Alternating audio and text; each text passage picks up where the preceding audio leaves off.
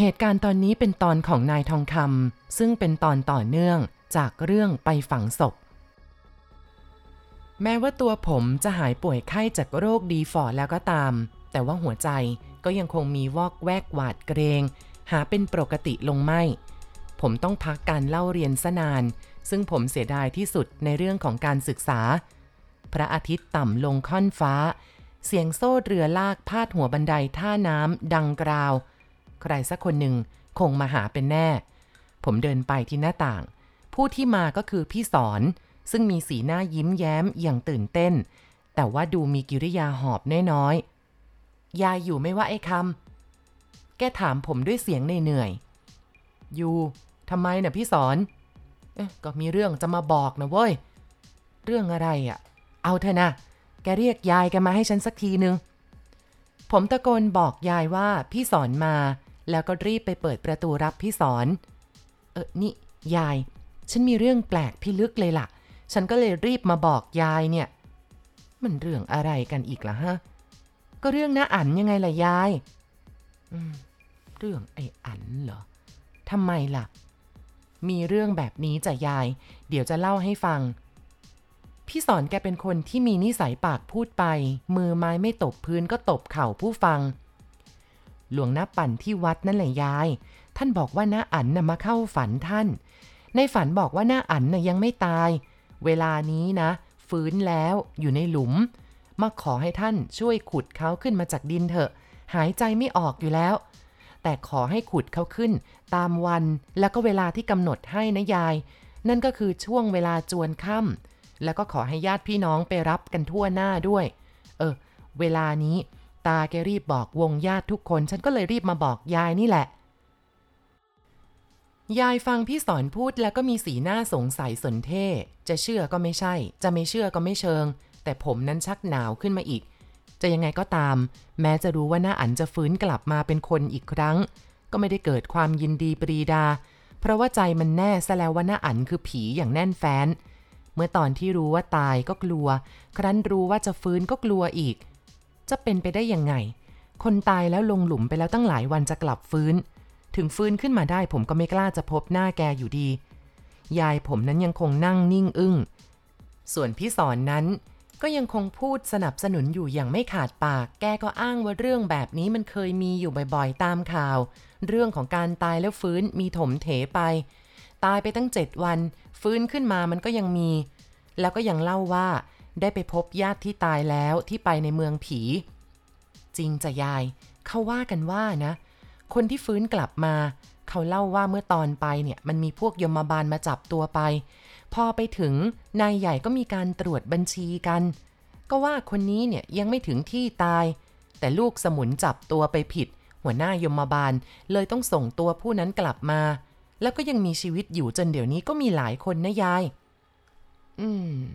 มันจะจริงเหรอวะ เอ คุณปั่นแกถ้าจะฝันไปเองกระมัง จะจริงหรือไม่จริงฉันไม่รู้หรอกนะยาย แต่พระท่านบอกว่าท่านฝันแบบนั้น อีกทางหน้าอันก็ยังคงอ้อนวอนให้ขุดขึ้น ถ้าไม่ขุดตามที่ขอก็จะเข้าฝันรบกวนอยู่ร่ำไป เออ กูนี่สงสัยจริง ๆ กูกลัวจะเป็นไอเหลวกับไอเปล่าเสียนะนะอีซ้อนนะฉันก็ไม่รู้นะยาย เขาให้มาตาม ฉันก็มา เออ แล้วตาเองล่ะ เข้าใจค่ะ ไปเมื่อไรล่ะ ก็ไปพร้อมกันกับฉันนี่แหละ ฉันมารับแล้ว ในช่วงนั้นเป็นเวลาบ่าย เราจึงตกลงไปตามคำเรียกร้อง ที่ให้พร้อมวงญาติ ว่าจะขุดผีขึ้นมาอีก ให้เหม็นเล่น ผมไม่สมัครใจก็ต้องทนไปเหมือนคราวก่อน เพราะมีเรื่องบังคับว่าต้องไป คือว่าอย่างหนึ่งห่างยายไม่ได้ อย่างที่สองไม่สมัครใจอยู่บ้านคนเดียว โดยไม่มีใครอยู่ด้วย มันฝืนใจไป แต่คิดไว้ว่า เวลาขุดหลุมจะแอบบังหลังคนอยู่ห่างๆ จะไม่ยอมดูรูปร่างของหน้าอันอย่างที่ใครๆ เขาเรียกกันว่าผีแล้ว ครั้นมาพร้อมวงญาติกันแล้วที่บ้านของหน้าอันก็เป็นเวลาเย็นย่ำจึงต่างพากันตรงไปที่วัด พอถึงหน้าวัดผมใจหายแวบยังติดตาตรึงใจกับครั้งที่เคยถูกผีหลอกตรงหน้าวัดนั้น หากว่าเวลานี้ยังเป็นเวลาเย็นที่มีแสงแดดจึงค่อยยังชั่ว หากว่าเป็นเวลาพลบค่ำหรือว่ากลางคืนก็ท่าจะหวั่นไหวอีก แต่ใจเชื่อว่าตรงนั้นคงมีผีหรือว่าปีศาจสิงสู่อยู่เป็นแน่ ในขณะนี้ยังไม่ถึงเวลาที่ผู้เข้าฝันจะให้ขุด พวกญาติจึงไปรวมกันที่กุฏิหลวงน้าปั่น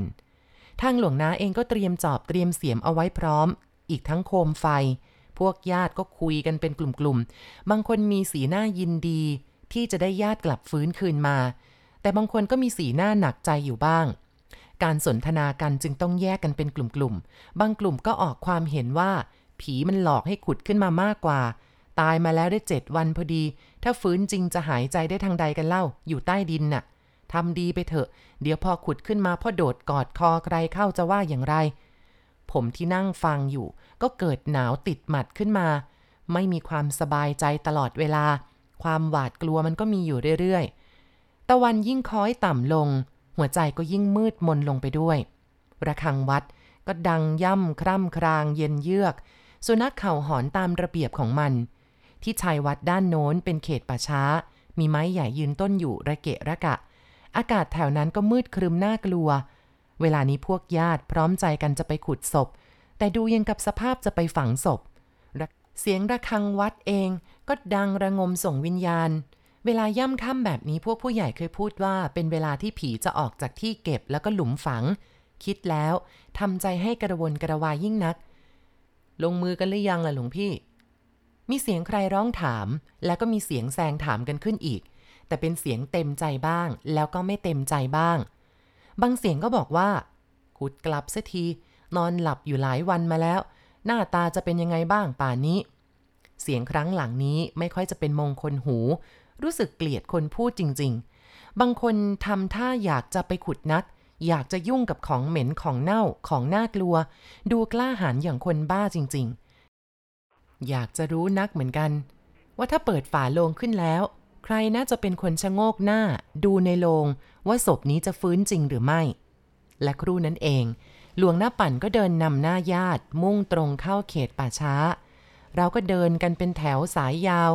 ที่หลุมดินยังพูนอยู่มาก เพราะว่าเป็นศพใหม่ ป้ายชื่อก็ปักเอาไว้เด่น แสงสว่างยังคงพอมีอยู่บ้าง ยังไม่ถึงกับต้องจุดไฟ หลวงหน้าปั่นบอกให้ลงมือขุดได้ พวกที่ใจกล้าก็ฉวยจอบฉวยเสียมลงมือทันที เป็นเวลาชั่วครู่ เสียงคนขุดก็ร้องว่าถึงแล้ว ผมไปยืนบังหลังยาย แล้วก็ญาติฝ่ายหญิงอยู่ห่างๆ ใจคอเต้นระสำระสาย ไอ้เจ้ากลิ่นศพอื่นที่ฝังตื้นๆ นั้นก็ส่งกลิ่นชุยทำให้เกิดความกลัวขึ้น เสียงผู้ทำการขุดโต้เถียงกันเองว่า ควรขุดด้านโน้นก่อนด้านนี้ก่อนจะได้ยกลงขึ้นสะดวก ชั้นแรก ผมไม่ตั้งใจอยากจะดูแต่ก็อดชะเง้อมองไม่ได้ เอามือยันไม้หลักอันหนึ่งเพื่อยันตัวให้สูง ด้วยหัวใจที่เต้นรัว อยากรู้ว่าโลงจะขึ้นพ้นดินแล้วหรือยัง มาสะดุ้งตัวเอาก็ตอนที่นึกเฉลียวใจว่า ตัวเองกำลังเอามือเท้ายันไม้อะไรอยู่ มันเป็นไม้ปักชื่อของผู้ที่อยู่ใต้ดิน ผมรีบหดมือกลับ แล้วก็กระโดดออกห่างด้วยความขยงใจ ไม่ช้าไม่นาน โลงศพก็ได้พ้นขึ้นจากหลุมเป็นที่เรียบร้อย ตอนนี้พวกที่มุงดูก็ชักจะถอยห่างออกมาบ้าง ผมแอบมองดูตามช่องรักแร้เขา เห็นไม่มีใครที่จะกล้าไปเปิดโลง ยืนมองหน้าเกี่ยงกันอยู่ในที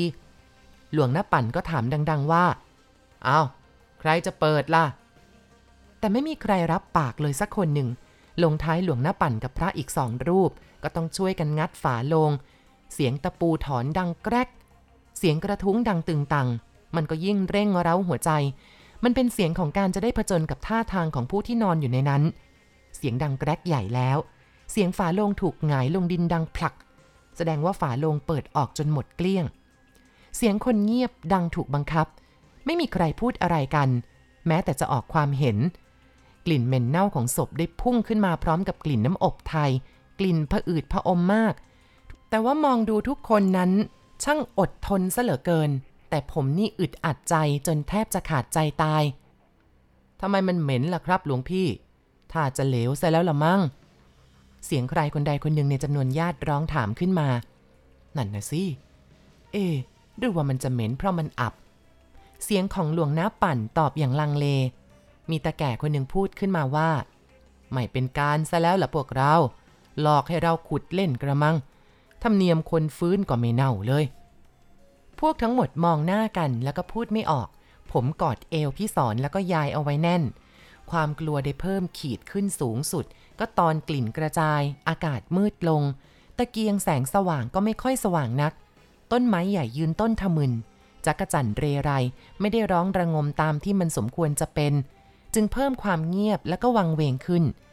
ลมพัดมาบ้างพอทำให้ใบไม้เคลื่อนตัว เกิดเสียงการเคลื่อนไหว คล้ายกับสิ่งอื่นเคลื่อนตัวในความมืด ทำให้หัวใจไม่เป็นปกติเลย ผมมีหัวใจเร่าร้อนอยู่ว่าทำไมไม่กลับฝังสิอีกละ่ะ เปิดลงไว้เหม็นจะตาย ทีนี้ก็เกิดการทุ่มเถียงกันระเบงเซงแซ่ไป บ้างโกรธโกรธ บ้างให้รีบฝัง บ้างก็ให้รอเอาไว้ก่อนเพื่อหมดสงสัย เสียงที่ให้รอเอาไว้ก่อนนี้ หัวใจผมแทบคลั่ง เอาวิมานอะไรกัน และในบัดนั้นเองก็มีคนคนหนึ่งร้องขึ้นเสียงหลงว่า เฮ้ย ฟื้นแล้ว ฟื้นแล้ว ผมสะดุ้งสุดตัว ใจแทบจะหยุดเต้น ทุกคนก็คงเหมือนกัน แล้วก็รู้สึกว่าเกิดอนละวนอนละเวงกันยกใหญ่ ที่อยากจะเห็นอยากจะรู้ก็ฮึดกันเข้าไป ฝ่ายผู้หญิงมีสีหน้าซีดตื่นเต้นใจ ใจผมก็ไม่อยู่กับเนื้อกับตัว เสียงคนเฮแล้วก็พูดกัน เอาสับก็ไม่ได้ ผมจะเงื้อคอ ลอดตามช่องว่าง แล้วก็ทอดตาไปที่ปากโลงคอยอยู่จะรู้ว่าร่างที่ห่อผ้าขาวเน่าเปื่อยนั้น มันจะฟื้นขึ้นมาได้ยังไงกัน กลิ่นเหม็นออกคลุ้ง นั่นก็ต้องแสดงว่าเน่าเฟะ แล้วเหตุใดถึงจะฟื้นขึ้นมาได้ล่ะ ครั้นจะแทรกคนเข้าไปดูผมก็ไม่กล้า เอาเอาเอาพวกเรา อุ้มไปแต่ตัวนะโลงศพเนี่ยเอาทิ้งไว้ที่วัด หลวงน้าปั่นร้องสั่ง ผมก็ใจเต้นรัว เอาเอาผ้าขาวตัดตราสังออกก่อนสิหลวงพี่ เอเหม็นได้ยังไงกันเนี่ยคนก็ฟื้นแล้ว คงจะเน่า แต่เพียงผิวหนังเท่านั้นแหละ ถ้าจะจริงนะเอาเอาตัดผ้าออก ตัดตาสังเลย นอกจากเสียงคนเหล่านี้ก็มีเสียงคนแก่ๆพูดว่าขอบคุณพระยมที่ปล่อยหน้าอันกลับมาอีกอย่างปราณี บ้างก็รับขวัญ บ้างก็ดีใจร้องไห้โฮ รวมถึงเสียงต่างๆ และก็ภาพที่เห็น หัวใจผมอนละเวงศพที่ถูกยกออกจากโลง วางลงที่เนินหญ้า ผู้คนที่ออแน่นค่อยๆห่างออกไป เนื่องจากกลิ่นมันแรง หรือมีความกลัวเจือปน ซึ่งรู้ๆกันอยู่ว่านั่นคือศพ อดจะชะงนแล้วก็หวาดหวั่นใจไม่ได้ ทุกคนคงจะกำลังใจเต้น เพราะว่าอีกประเดี๋ยวร่างกายที่เน่าเปื่อยนั้นจะลุกขึ้นมาได้ ผมได้มีโอกาสเห็นศพได้ถนัด โดยว่าคนที่มุงใกล้ถอยห่างออกไป ร่างนั้นอยู่ในถุงขาวห่อหุ้มตราสั่งมัดแน่นน้ำเลือดน้ำหนองไหลเลอะเทอะไปหมด ใครสองสามคนผมก็ไม่รู้จัก เอามีดตัดตราสังออกแล้วก็ฉีกถุงผ้าขาวแสนเปรอะนั้น มองดูห่างๆใจคอก็อดเสียวไม่ได้ ดึงผ้าขาวออกชั้นหนึ่ง ใจก็เต้นรัวตามไป เร่าร้อนวูบวาบหวั่นไหวไปหมด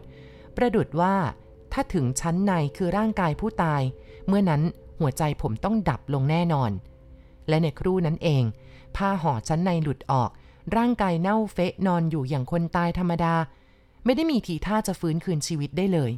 มีเสียงถกเถียงของพวกญาติอีกพักหนึ่ง กลิ่นเหม็นก็อบอวน แทบจะทนกันไม่ได้ กลืนไม่เข้าคายไม่ออก พุ่งเข้าไปในลำคอ อึดใจไว้นานก็จะขาดใจ ครั้นจะระบายหายใจกลิ่นที่เข้าไปทางจมูก มันก็จะพ่นออกทางคอจนรู้สึกขม ท่านพวกนี้จะขุดผีขึ้นมาทำไมกันนะ เพียงแต่ฝันก็เชื่อกันได้ ขุดขึ้นมาแล้วก็เห็นอยู่แก่ตา ศพมันก็เป็นศพอย่างนั้น แต่เมื่อสักครู่ ใครตะโกนว่าศพกระดิกตัวได้ ถึงกับแก้ห่อออกมา แล้วก็นอนเฟะอยู่อย่างนั้น คุณพระช่วย ผมผงะหลังแล้วก็ร้องออกมาด้วยความตกใจ ศพกระดิกได้จริง ๆ คนที่ล้อมดูนิ่งงันกลับเอะอะเซงแซ่ ผมนี่กลัวถึงกับขาสั่น แสงไฟส่องพอแลเห็นถนัด ศพกระดิกแขนทั้งสองข้าง แล้วก็กรอกหน้าช้า แลดูอาการของศพนั้น ราวกับว่าเป็นหุ่นยนต์ที่ถูกชักด้วยใย ความตกใจกลัวมิใช่ว่าแต่จะเป็นกับผมผู้เดียว ผู้ใหญ่บางคนก็ถอยออก ผู้หญิงถึงกับร้องกรีดและแล้วก็ต้องตัวชาแข็งเย็นวาบถึงสันหลัง เพราะอยู่ๆเหล่าสุนัขในวัด มันก็พากันหอนต้อนรับการกระดิกตัวของศพ ทั้งพระ ทั้งคฤหัสถ์ยืนดูอย่างงงๆ ตาแก่สับเปลือคร่ำเคราะสองคนก้าวลำเข้าไป ตรงเข้ายกศพ หัวท้าย วางลงบนฝาโลงที่งัดออกแล้วก็ร้องชวนเพื่อนกันอีกหลายคน ให้ช่วยหามไปศาลา ทีนี้ก็เกิดเงียบอีกครั้งหนึ่ง เพราะไม่มีใครเต็มใจจะคลุกกันกับน้ำเหลืองที่เหม็นจนเวียนหัว แต่มีคนแก่อีกสองสามคนที่พอจะเคยคุ้นกับศพเน่าเหม็น ได้โดดเข้าไปช่วยหามขึ้นศาลา ทั้งหมดก็เลยเฮตามกันไป แต่ไม่มีใครที่จะสมัครใจเดินตามหลัง เพราะเป็นความรู้ที่แน่ชัดว่าทุกคนกลัว เพราะข้างหลังมันคือป่าช้าที่เต็มไปด้วยศพนับไม่ถ้วน ส่วนผมนั่นแหละครับ เลือกอยู่กลางขบวน เพราะจะลำหน้าไปก็ใกล้ศพหน้าอันที่หามไป สรุปว่าคืนนั้นทั้งคืนพวกพระเกือบทั้งวัด พร้อมด้วยคารวาสอยู่เวรยามตามไฟกันที่ศาลาพระรูปใดมีวิธีจะแก้ไขศพให้ฟื้นเร็ว ก็แก้ไขกันไปตามเรื่อง เช่นเอากระดาษฟางมาเยอะๆ เอามาซับน้ำเหลือง เอาน้ำอบมาพรมดับกลิ่น หายาหอมชูกำลังมากรอกผู้ที่ฟื้นให้มีกำลัง และก็มีการสวดต่ออายุกัน คนแก่พร่ำรับมิ่งชิงขวัญ ขอให้อายุยืนจนกว่าจะแก่จะเท่าเจ็ดวันผ่านไป แผลตามตัวของผู้ฟื้นจึงค่อยหายลงบ้าง เกือบจัดว่าเป็นคนธรรมดา นั่งลุกได้นานๆ อาหารก็เริ่มรับประทานได้บ้าง พวกญาติจึงรับกลับบ้าน และก็คิดกันว่า จะฉลองขวัญให้สาสมกับที่คืนร่างเป็นมนุษย์อีกดังเดิม และบ้านที่กลับมาอยู่ก็เป็นบ้านที่เขาตายนั่นแหละยายกับผมก็ต้องอยู่จนเขาฉลองกันเสร็จสับเรียบร้อยก็จะคือมันจะเพราะอะไรก็แล้วแต่นะ แต่ว่าใจของผมตอนนี้ ไม่อยากจะอยู่ที่นี่ ไม่อยากจะดูเขาฉลองกัน คือมันยังคงระแวง แม้จะรู้ว่าหน้าอันฟื้นคืนชีพเป็นคนของเรานี่แหละ แต่มันก็ยังคงแววๆอยู่ว่า แกก็คือศพที่ตายแล้วมาเจ็ดวัน ขุดขึ้นมามันก็เน่า ถ้าจะรักษาก็คงไม่ไว้ใจอยู่นั่นเอง ตั้งแต่ฟื้นขึ้นมาแล้วก็อยู่บ้านไม่เคยสบตากันเลย ในตาแกตอนนี้เป็นในตาอีกคู่หนึ่ง ซึ่งผิดไปจากแววตาของหน้าอันเมื่อเก่าก่อน มีแววตาลึกและก็คมเฉือนหัวใจนัก บางครั้งบางคราวคล้ายกับจะมองใคร โดยกิริยาแอบแอบมีเล่กระเทผมสังเกตเสมอ แล้วก็นึกเห็นว่า ในตานั้นเป็นตาของผู้ที่มีจิตคิดประทุษร้ายโดยแท้ และที่สงสัยทำให้เกิดการขยาดกลัวในหัวใจ ก็เนื่องจากว่าหน้าอันนั้นเคยรักผมดี แต่ตอนนี้ไม่มีกิริยาหรือว่าแววตาว่าจะรักผมเหมือนที่เขาเคยรักมาแต่เก่าก่อน และยิ่งไปกว่านั้น หน้าอันในตอนนี้ แกยิ่งทำเหมือนกับไม่รู้จักผม คล้ายกับจะจำผมไม่ได้ หรือว่ายังไม่หมดความเจ็บไข้ ประสาทจะไม่คงเดิม ฟั่นเฟือนจำใครแล้วก็เรื่องราวอะไรไม่ได้ แววตานั้นจึงไม่เป็นแววตาเดิม และข้อสังเกตที่น่าสงสัยอีกข้อ ก็คือไอ้แว่น สุนัขเลี้ยงเก่าแก่ มันไม่ยอมเข้าใกล้หน้าอันทั้งๆทที่มันเคยรักหน้าอันมาก ถ้าหน้ามันกับหน้าอันเนี่ยตรงกันเมื่อใดเข้าก็ตาม มันจะหึ่มห้ำเบาๆ แล้วก็ถอยหลังกรูดสำนักของหน้าอันพวกญาติได้จัดให้อยู่เรือนหลังหนึ่ง ไม่มีฝาเลย ดูคล้ายกันกับโรงโขน ครั้นจะให้อยู่รวมกันกับพวกญาติ ตัวคนเจ็บไม่ยอมจะอยู่ร่วม ขออยู่แบบสันโดษหากว่าจะมีบ้านอีกสักหลังซึ่งไม่ติดต่อกับใคร เขาคงจะขออยู่บ้านหลังนั้น แต่หากจนใจ เพราะว่าเรือนทุกหลังมีคนอยู่เต็มหมด จะยึดเป็นสิทธิ์แต่ผู้เดียวได้ก็เพียงแค่เรือนแบบโรงโขน ฝาไม่มีนั่นเอง ผมเองก็เคยถูกใช้ให้นำอาหารไปให้หน้าอัน แต่เพียงผู้เดียว ตัวต่อตัวครั้งหนึ่ง มันก็เกิดอึกอักถึงกับบอกปฏิเสธอย่างแข็งแรงว่าไม่ยอมเด็ดขาดที่จะเข้าใกล้หน้าอัน นับตั้งแต่แกนั่งนั่งนอนนอนอยู่เรือนโรงโขนก็หลายวัน ผมไม่เคยเข้าไปใกล้เลย เพียงแค่มองอยู่ห่างๆคืนนั้นเกือบค่อนรุ่ง ห้องนอนของผมอยู่ด้านหนึ่ง ห่างจากเรือนโล่งนั้นเล็กน้อย ถ้าโผล่หน้าต่างก็เห็นภาพมนุษย์ครึ่งคนครึ่งผีได้ชัดเจน เมื่อผมปวดปัสสาวะลุกจากมุง้ง ผมก็โงนเงน อดที่จะมองช่องหน้าต่างออกไปไม่ได้ เพราะว่าผมอยู่ในแง้มมืด อาจจะมองทางโน้นได้สบาย แต่หน้าอันนอนอยู่นั้นเขาจุดตะเกียงตามไฟไว้สว่างตลอดรุ่ง จึงมองเห็นร่างของแกได้ถนัด แปลกใจที่แกไม่ยักกะนอน แกนั่งอยู่บนที่นอนเงียบ มุ้งตลบขึ้น ไม่เอามุ้งลง แสดงว่ายังไม่ได้นอนเลย แต่ผู้คนในบ้านนอนกันเงียบ นับว่าในยามนั้นและก็บ้านนั้น มีมนุษย์ที่ยังไม่หลับคือผมกับหน้าอันสองคน และทุกๆสิ่งก็เงียบสงัดสงบนิ่ง แม้แต่เสียงจิ้งจกตุ๊กแกก็ไม่มี นานๆจะมีเสียงไก่ขันอยู่ไกลๆนึกไปนึกมาใจคอก็ไม่ค่อยดี นึกเสียใจตนเองที่เกิดมาปวดปัสสาวะในยามนี้ ถ้าหากว่า น้าอันเหลือบมาเห็นแล้วก็ร้องเรียก ให้ไปหาจะว่าอะไรกันนี่ นกกุ๊กร้องอยู่ยอดไม้ ฟังดูวังเวงน่ากลัวน้าอันแกก็นั่งเฉยไม่กระดุกกระดิกคล้ายกันกับรูปปั้น มีนกแสกบินร้องข้ามหลังคาไป ผมสะดุ้งใจวาบถึงกับสุดนั่งลงที่พื้นหน้าต่าง แต่แล้วกลับคุมสติลุกขึ้นยืน เพราะว่าจะเดินเข้ามุง้งและในช่วงระยะเวลาที่ผมขยับกายนั่นเอง ผมเหลียวหน้าไปดูทางหน้าอัน มนุษย์ผู้ที่ขึ้นชื่อว่าน่ากลัว ก็ได้ลุกขึ้นยืนอย่างรวดเร็ว บิดเนื้อบิดตัวอย่างเมื่อยขบมองซ้ายมองขวา เหมือนจะมองใคร ผมถึงกับตกใจตาค้าง อะไรกันเนี่ยหน้าอันมนุษย์ครึ่งดีครึ่งเสีย แกลุกขึ้นยืนได้ตั้งแต่เมื่อไหร่ ตอนแรกหมอบอกว่าเส้นสายตายหมดถึงกับจะเป็นง่อย เนื่องจากว่าถูกมัดด้วยตราสัง และก็ฝังดินถึงเจ็ดวัน ร่างกาย มันก็เลยชากลายเป็นง่อยไป ปกติหน้าอันตั้งแต่กลับจากหลุมนั้น แกก็ได้แต่นั่ง ยืนไม่ได้ พูดก็ไม่ได้ แต่ว่าวันนี้เวลานี้ทำไมแกลุกขึ้นได้ในยามดึก หากจะนับว่าเป็นบุญกุศลเส้นสายเกิดมาหายอย่างรวดเร็ว โดยที่ไม่ได้นึกฝันเช่นนี้ ก็น่าจะดีใจแก่ตัวของแกเอง แล้วก็ดีใจแก่วงญาติด้วยผมก็เกิดสะกิดใจขึ้นแล้วก็ขนลุก ถ้าหากว่าแกลุกขึ้นได้ด้วยเหตุอื่นล่ะ ทีนี้นึกไปใจก็สั่น ไม่เคยมองแกนานๆเลย คราวนี้ต้องมานั่งจ้องมองแกเพราะเกิดความสงสัย และทั้งถือตัวว่าตัวเองเป็นต่ออยู่ในที่มืดกว่า มองดูได้ข้างเดียว ข้อสงสัย แกจะทำอะไรต่อไปล่ะ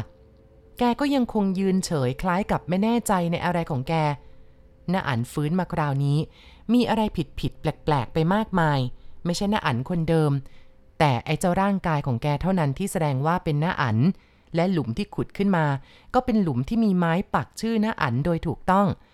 จะเป็นเพราะผมคนเดียวหรือไรก็ไม่ทราบได้ ที่ไม่ยอมคิดว่า ร่างกายที่เห็นนั้นคือตัวหน้าอันจริง ๆ เคยได้ยินผู้ใหญ่เล่าว่ามีคนตายไปแล้วสามคืนศพไม่เน่า ญาติจึงเปิดฝาโลงเอาไว้ คอยให้หมดสงสัย แล้วก็กลับฟื้นได้จริง แต่หน้าอันเนี่ยเขาทั้งผูก ทั้งมัด ทั้งคลุมผ้า ใส่โลง ตอกตะปู มีหนำซ้ำฝังดินเอาไว้ตั้งเจ็ดวัน อยู่ๆกลับฟื้นขึ้นมาได้ทำให้เป็นปัญหาว่าหน้าอันที่เห็นอยู่นี่เป็นมนุษย์หรือเปล่าหน้าอันบ่ายหน้าเดินไปยังห้องห้องหนึ่งช้าๆเลี้ยวหน้าซ้ายขวา แล้วก็เข้าไปในห้องนั้น ทิดจุนลูกพี่ลูกน้องนอนกันอยู่ในห้องนั้น เสียงสุนัขใต้ถุนก็หอนขึ้น ผมตกใจหัวใจวูบเหมือนจะออกมาจากปาก ผมโผเข้าไปในมุ้งปลุกผู้ใหญ่ที่นอนอยู่ด้วยกันอย่างกระหืดกระหอบ เจ้าประคุณเอ้ย แกก็ช่างขี้เศร้ากว่าจะรู้เรื่องรู้ราว เสียงอื้ออ้าอืดอาด ผมกลัวจะเสียเวลา ก็เลยฉุดมือแกมาที่หน้าต่าง แล้วก็ชี้ให้แกดูยังที่นอนของหน้าอันอ้าวอะไรกันวะเนี่ยหน้าอันยังคงนอนอยู่ที่เดิม เมื่อกี้แกลุกไปห้องโน้นทำไมแกกลับมาเร็วนักล่ะ อะไรกันวะ ผู้ใหญ่คนนั้นกระซิบถามผม ดวงตาแกก็จับไปดูทางหน้าอันอย่างสงสัย ผู้ใหญ่คนนั้นก็คือทิดก่อยนั่นเอง เมื่อกี้ เมื่อกี้แกลุกขึ้นไปที่ห้องที่จุนจริง ๆ นะ ผมบอกแกด้วยเสียงสั่นแล้วก็ลังเลใจ บ้านะจะลุกได้ยังไงกัน คนเป็นง่อย โทษนะก่อย เมื่อกี้นี้น้าอันแกลุกขึ้นไปได้จริง ๆ นะ เดินได้จริง ๆ มึงตาฝาดไปนะสิวะ ผมก็เลยหมดทางพูด ไม่มีอะไรจะพูดได้อีก นอกจากอึดอัดนึกงงงัน ชั่วเวลามาปลุกทิดก่อยสองสามอึดใจ หน้าอันกลับมานอนซะแล้ว ผมก็เลยกลายเป็นคนตาฝาด ให้ตายสิ ผมเห็นกับตาจริง ๆ คลานเข้ามุ้งตามทิดก่อยตั้งใจจะนอนต่อแต่มันไม่หลับ ใจมันครุ่นคิดถึงภาพที่เห็นเมื่อกี้ หูก็คอยแว่วฟังเสียงตลอดเวลา สักครู่ทิดก่อยก็กรนต่อไป ตกลงในบ้านเวลานั้นมีคนที่ไม่หลับไม่นอน เพียงสองคนคือผมกับน้าอันพอตอนรุ่งเช้า ไม่มีใครรู้เรื่องราวอะไรในยามดึกเลยทุกคน ต่างคนต่างมุ่งหน้าประกอบกิจของตน ผมเนี่ยเป็นคนที่คอยจับตาดูกิริยามนุษย์ครึ่งผี แล้วก็คอยดูความผิดแผกของทิดจุนอยากรู้ว่าทิดจุนจะเป็นยังไงบ้าง ให้ตายสิทิดจุนเป็นไข้ขึ้นในตอนสาย แล้วก็เป็นอาการหนักด้วย ตาแดงก่ำเหมือนสายเลือด พูดไม่เป็นภาษา ตอนนี้เองทิดก่อยหันมามองหน้าผม แล้วก็เริ่มชักจะเชื่อ กับเหตุการณ์ตอนดึกที่ผมเล่าให้ฟังขึ้นมาบ้าง และตกตอนบ่ายนั่นเองที่จุนก็ได้ตายลง โดยหมอปะทะไม่อยู่ มีการฝังกันอีก แต่ผมไม่เอาแล้วเข็ดจนตายแล้วไม่ไปกับเขา คงอยู่บ้านกับอีกหลายคน การโกลาหลได้เกิดขึ้นอีกอย่างหนัก อีกสองสามวันคนบ้านติดกันก็ตายอีก ผู้หญิงสองผู้ชายสาม ยายผมขลาดต่อการไข้กว่าใคร แกก็รีบพาผมข้ามคลอง ไปอาศัยบ้านพักพวกเยื้องกันเล็กน้อย พอตะโกนถึงกัน ครั้นจะกลับบ้านซะเลยก็น่าเกลียด ด้วยเป็นยามกลียุค อีกหลายคนในบ้านก็เริ่มระแวง และก็เพ่งเล็งถึงมนุษย์ครึ่งผีครึ่งคนขึ้นมาบ้างแล้ว แต่ทิดก่อยนั้นเชื่อแน่ แอบกระซิบกับผมว่า ที่แรกนะ กูก็ไม่เชื่อมึงไหวทองคำ ทุกคนตีตัวออกห่างไม่กล้าเข้าไปใกล้ หรือว่าย่างกลายเข้าไปใกล้หน้าอันเลย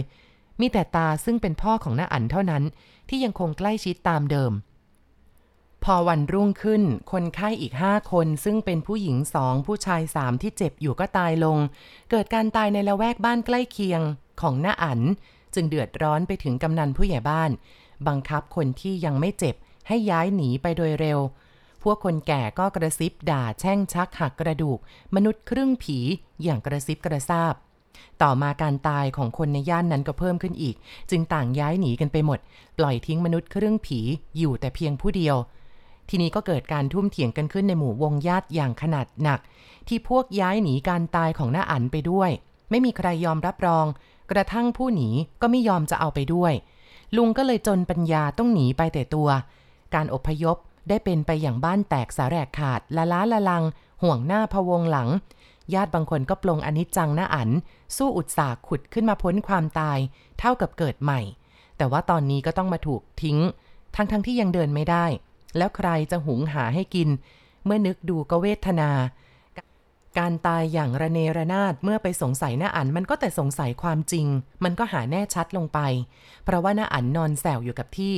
แต่ว่าคนอื่นเป็นไข้ตายกันไปเอง เมื่อจะลงโทษกันมันก็ยากที่จะเอาอะไรมาพิสูจน์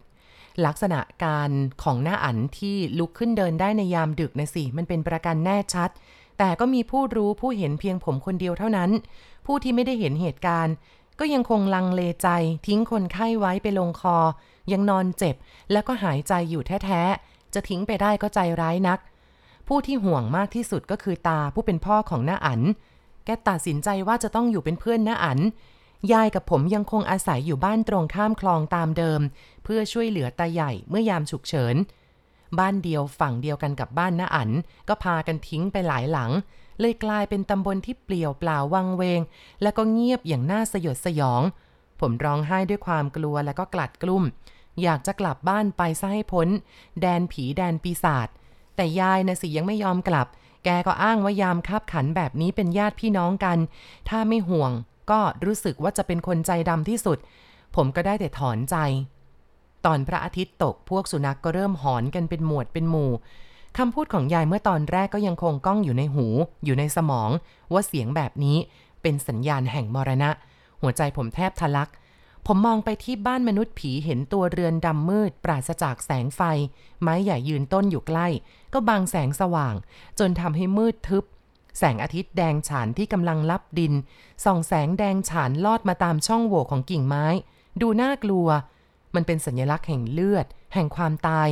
สุนัขไม่หยุดหอน ผมก็ร้องไห้ขึ้นเฉยๆ เริ่มจะนึกห่วงตาใหญ่ สงสารแกที่ตัดสินใจอย่างกล้าหาญผจญอยู่กับอันตราย ทั้งโรคร้ายและพูดผีปีศาจบ้านนั้นนอกจากหน้าอันที่น่ากลัวแล้วก็ยังมีการตายของทิดจุนบนบ้านนั้นอีก รวมถึงการตายของคนอื่น ที่บ้านติดติดกันในรอบๆบ้านของหน้าอัน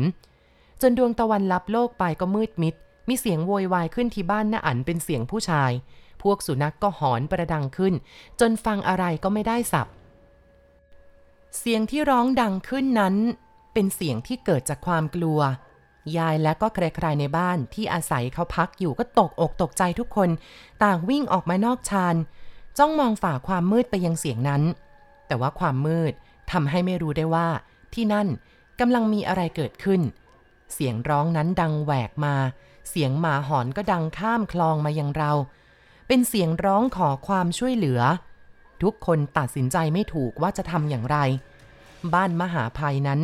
ไม่มีใครกล้าที่จะเหยียบย่างเข้าไป และเสียงร้องนั้นชัดแน่ว่า เป็นเสียงตาแท้ๆ มันเกิดอะไรกันขึ้น แล้วน้าอั๋นทำอะไรแก ทุกคนหน้าตื่นมือไม้สั่น แต่ว่าจะมีใครที่จะข้ามไปที่นั่น ทุกคนได้แต่ยืนมองจนตาแทบจะปะทุไปก็ไม่สามารถที่จะทะลุไปเห็นภาพอะไรได้ คือมันดำมืดจริง ๆ ผมเองก็ใจคอไม่อยู่กับเนื้อกับตัว พลานจะเป็นลมให้ได้ หมามันก็ไม่ยอมหยุดหอน เราก็ยืนอยู่ที่นอกชานหลายคนแต่ไม่ได้เกิดความอบอุ่น ไม่มีใครคาดคะเนได้ว่าป่านนี้ตาจะเป็นอย่างไร และเสียงร้องขอความช่วยเหลือได้เงียบไป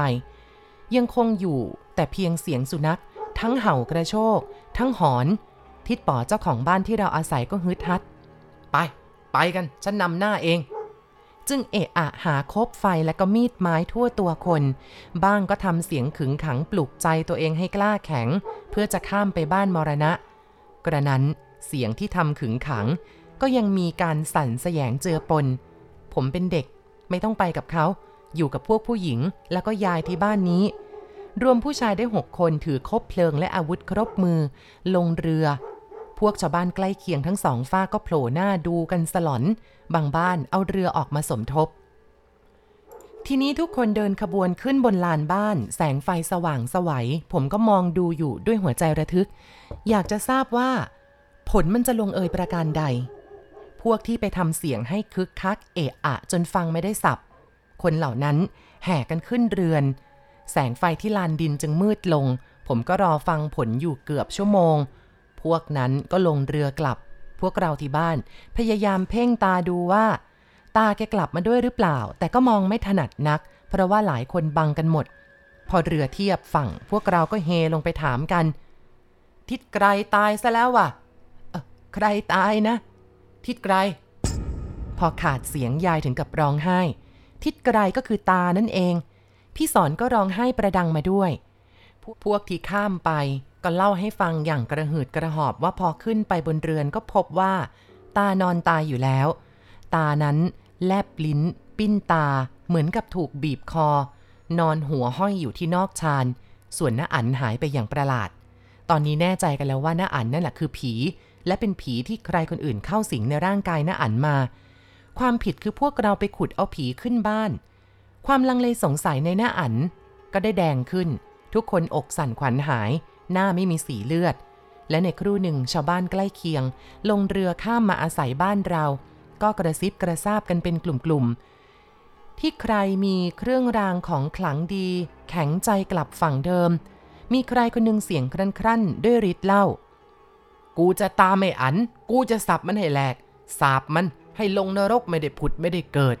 มันฆ่าพ่อมันไอสัตว์นรกเอ้ย สัตว์นรกมาเกิดจริง ๆ เวลานี้ศพของตาได้เอานอนไว้ที่นั่นก่อน จนกว่าจะรุ่งเช้าจะได้จัดการเอาไปวัดกะเอาไว้ว่าทุกคนจะไปทำบุญที่วัด ที่บ้านนั้นไม่มีใครสมัครใจไปทำบุญ ก็จะต้องทิ้งร้างอย่างนั้นไปพลางๆก่อน ตามที่ตกลงกันในหมู่ญาติพี่น้อง พอรุ่งเช้าอีกหลายครอบครัวก็ได้อพยพข้ามฟาก มาอาศัยฟากนี้ ซึ่งก็ดูอุ่นหนาฝาข้างดีสำหรับฝั่งเรา มีพวกผู้ใหญ่หลายคน ข้ามไปเพื่อนำศพตาไปที่วัด แต่กว่าจะขึ้นเรือนได้ดูต่างเกี่ยงกันขึ้นก่อนขึ้นหลัง กว่าจะเอาศพไปวัดได้ก็เกือบเที่ยงวัน พระอีกหลายรูปก็มาช่วยกัน ดูการโกลาหลเป็นนัก พระแก่ๆรูปหนึ่ง ได้ตามมาที่บ้านทุกบ้าน ผูกสายสิญจนลงเลขยันป้องกันให้ พวกเด็กและผู้หญิงสวมมงคลแล้วก็ตะกรุดกันพรึด เมื่อฝังศพตาสำเร็จแล้วกลับมาบ้านตอนเย็น ทุกบ้านก็รีบหาอาหารตั้งแต่ยังไม่ค่ำรับประทานเสร็จก็ปิดบ้านก่อนพระอาทิตย์ตก ประตูหน้าต่างปิดเงียบ บ้านไหนหาใบหนาดได้ ก็เอามาเผื่อแผ่กันปักรอบๆบ้านทุกช่อง พอพระอาทิตย์ตกเราก็เข้าเก็บตัวในห้องแน่นไปหมด ผมเที่ยวหาของอุดช่องโหว่ตามร่องกระดาน บางคนก็แอบฝาลอดตาดูตามช่องโหว่ไปดูนอกบ้านคนบนบ้านเรามากมายน่าอุ่นใจ แต่ว่าสีหน้าทุกคนไม่พ้นเงาแห่งความหวาดกลัว แล้วก็หนักอกหนักใจทุกคน จะหาใครยิ้มสักคนนี้ยากจริง บางคนที่นั่งอยู่บนเรือน ก็บ่นห่วงวัวห่วงควาย แล้วก็ข้าวปลาที่ทิ้งไว้ทางบ้าน ทิ้งให้อยู่ในความคุ้มครองของพวกสุนัขประจำบ้าน แลดูไม่ปลอดภัยเลย หากว่าจะมีโจรหรือผู้ร้ายเกิดขึ้น แล้วก็ฉกชิงกันเอาไป บางคนหนักใจว่าในวันข้างหน้าจะทำอย่างไรกัน จะทิ้งบ้านมารวมกันอยู่แบบนี้น่ะเหรอส่วนผมไม่มีอะไรจะหนักใจอย่างพวกผู้ใหญ่เขา หนักใจอยู่อย่างเดียวแต่ว่า เมื่อไหร่ยายจะพาไปให้พ้นจากดินแดนนี้เท่านั้น มันเหลือจะทนทานได้อยู่แล้ว ทีนี้พอความมืดเต็มที่ หมาฝั่งนู้นก็หอนกันเกลียว พวกเราทุกคนหน้าซีดเผือดมองตากันปริบปริบผมหนาวสะท้านถึงกับห่มผ้า แต่ก็อดจะแลลอดช่องฝาไปดูบ้านหน้าอันไม่ได้ สภาพบ้านนั้นก็เป็นเหมือนเดิม มีความน่ากลัวประจำอยู่ ตัวเรือนดำมืด อยู่ภายใต้ต้นไม้ใหญ่ที่แผ่กิ่งก้านสาขา